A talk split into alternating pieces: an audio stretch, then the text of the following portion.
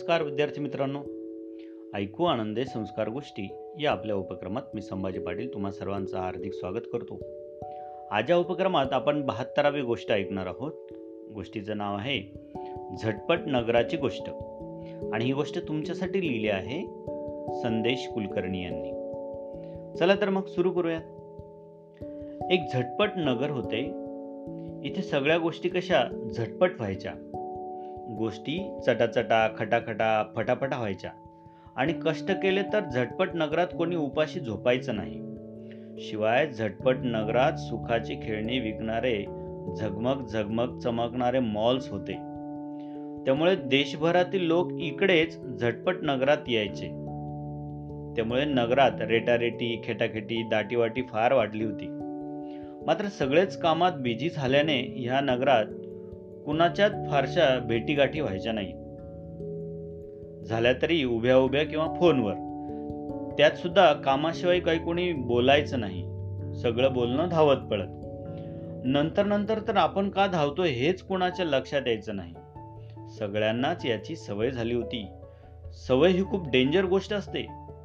ती ज्याला जडते ती व्यक्ती नंतर म्हणत राहते की मी अशीच आहे. तिला हे लक्षातच येत नाही की ही फक्त सवय आहे. सवय बदलली तर आपणही बदलू शकतो. पण हा विचार करायला झटपट नगरात कुणाकडेच वेळ नव्हता. कारण विचार करण्यापेक्षा काम करणं सगळ्यात फार महत्वाचं होतं. कारण काम केलं की पैसे मिळतात. आणि पैसे मिळाले की मॉलमधून सुख विकत घेता येतात असं सगळ्यांना वाटतं. आता पैशांनी सुख विकत घेता येतं का नाही याचा तुमचा तुम्ही नंतर विचार करा. मी पुढची गोष्ट सांगतो. तर अशा झटपट नगरामध्ये बिट्टू नावाचा मुलगा जन्माला आला. म्हणजे अजून त्याचं नाव ठेवायचं होतं पण मीच गोष्ट सांगत असल्याने मला माहीत आहे की पुढे जाऊन त्याला आजी लाडाने बिट्टू म्हणणार आहे. बिट्टू जन्माला आला तोही झटपट. म्हणजे साधारणपणे नऊ महिने आईच्या पोटात राहिल्यावर बाळ जन्माला येतं पण बिट्टूला जगात यायची घाई झाली होती.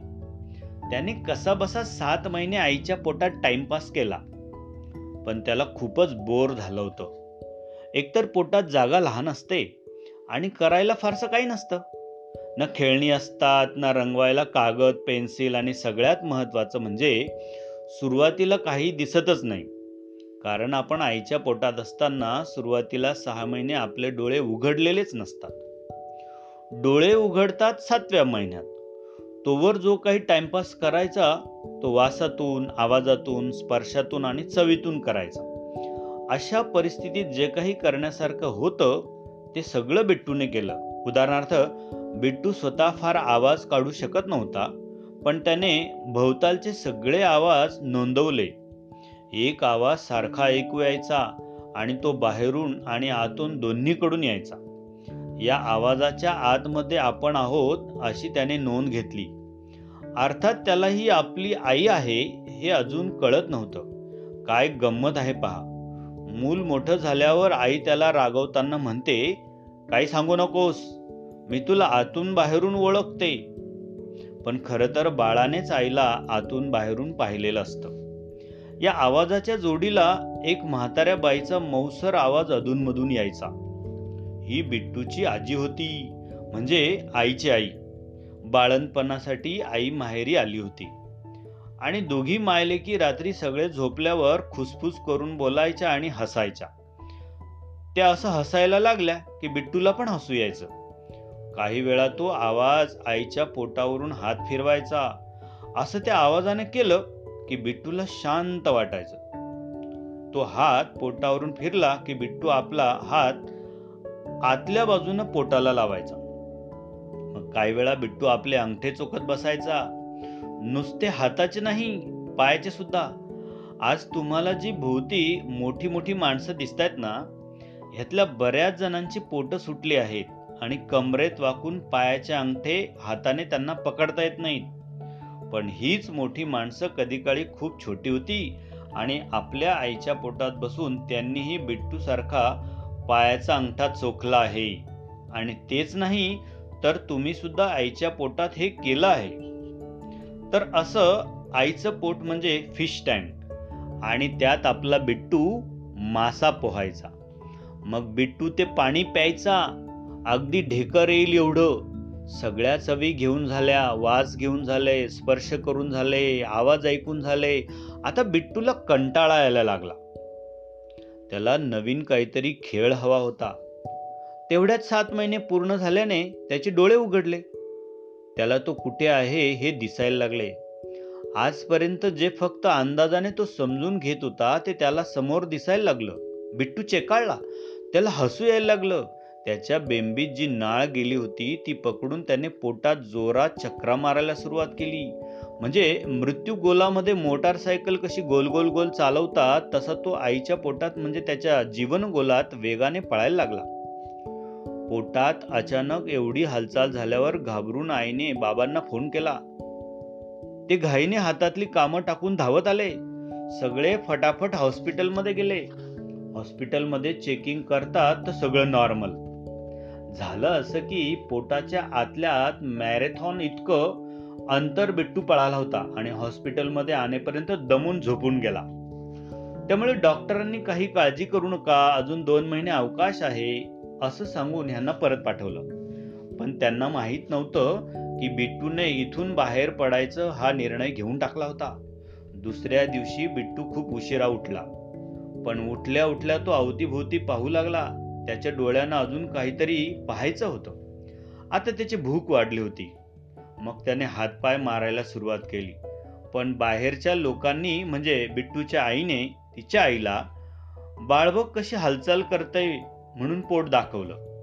आजीने प्रेमाने पोटावर हात ठेवला आणि कवळी काढल्यामुळे बोळक्या तोंडाने हसून म्हणाली अरे लबाडा नाचतोच काय आतमध्ये? आणि मग काल डॉक्टरांपुढे का गप्प बसलास आ मग आजी आपल्या बोबड्या बोलीत गाणं म्हणायला लागली. एक पाय नाचव रे गोविंदा. आणि हसायला लागली. आपल्याला इथून बाहेर यायचं आहे हे यांना कळलेलंच नाही. हे लक्षात येताच बिट्टूने खरोखर आजीच्या गाण्यावर जोरदार नाच सुरू केला. तो इतक्या जोरात नाचायला लागला की आई घाबरीघुबरी झाली. तिने ओरडून आजीला सांगितलं नको गाणं म्हणू. बाळ जोरात नाचतंय. आजी एकदम स्टॅच्यू दिल्यासारखी गप्प झाली.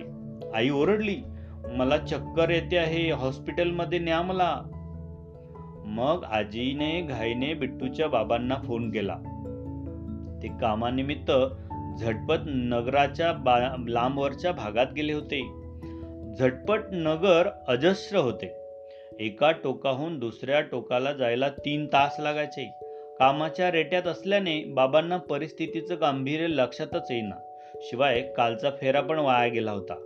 पण आजीने जोर काढून बोबड्या आवाजात सांगितलं बाळ लवकर येतंय वाटतं.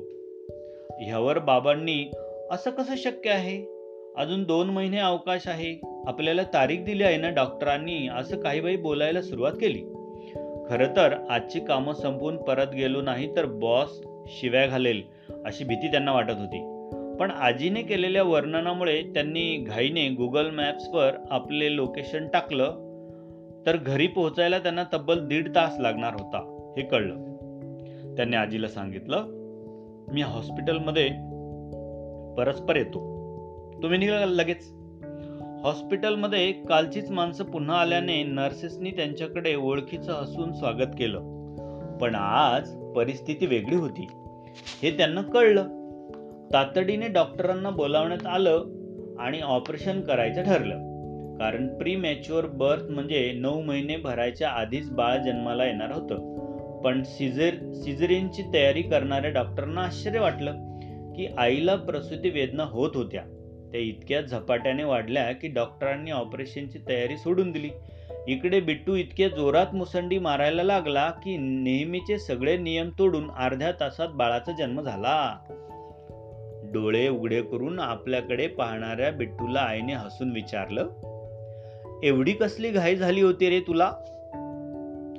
पण एवढ्या घाईने जन्माला आल्याने बाबा उशिरा पोहोचले.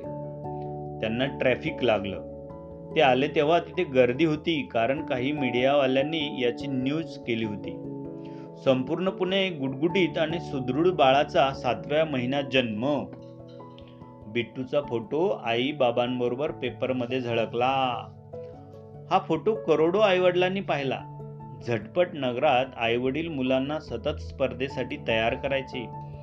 दिवसभर शाळेत आणि क्लासेसमध्ये मुले अक्षरशः जुंपलेली असायची. आता या बातमीमुळे आया पोटातल्या बाळाला लवकर बाहेर यायला सांगतील की काय अशी मला भीती वाटायला लागली होती. अपवादाने नियम सिद्ध होतो म्हणतात पण आपलं मूल अपवादात्मक असायला पाहिजे असा जालिम नियम काही पालक करतात तेव्हा भीती वाटते. आणि माझी भीती दुर्दैवाने खरी ठरली. पुढच्या काहीच दिवसात पेपरमध्ये एका गर्भसंस्कार करणाऱ्या मंडळाची जाहिरात झळकली. बिट्टूप्रमाणे आपले मूल जन्माला घाला सातव्या महिन्यात. वाचवा आपल्या आयुष्यातले मोलाचे दोन महिने. काय मित्रांनो? बिट्टूची गोष्ट आवडली ना? अशाच छान छान गोष्टी ऐकण्यासाठी भेटूया उद्या. तोपर्यंत नमस्कार.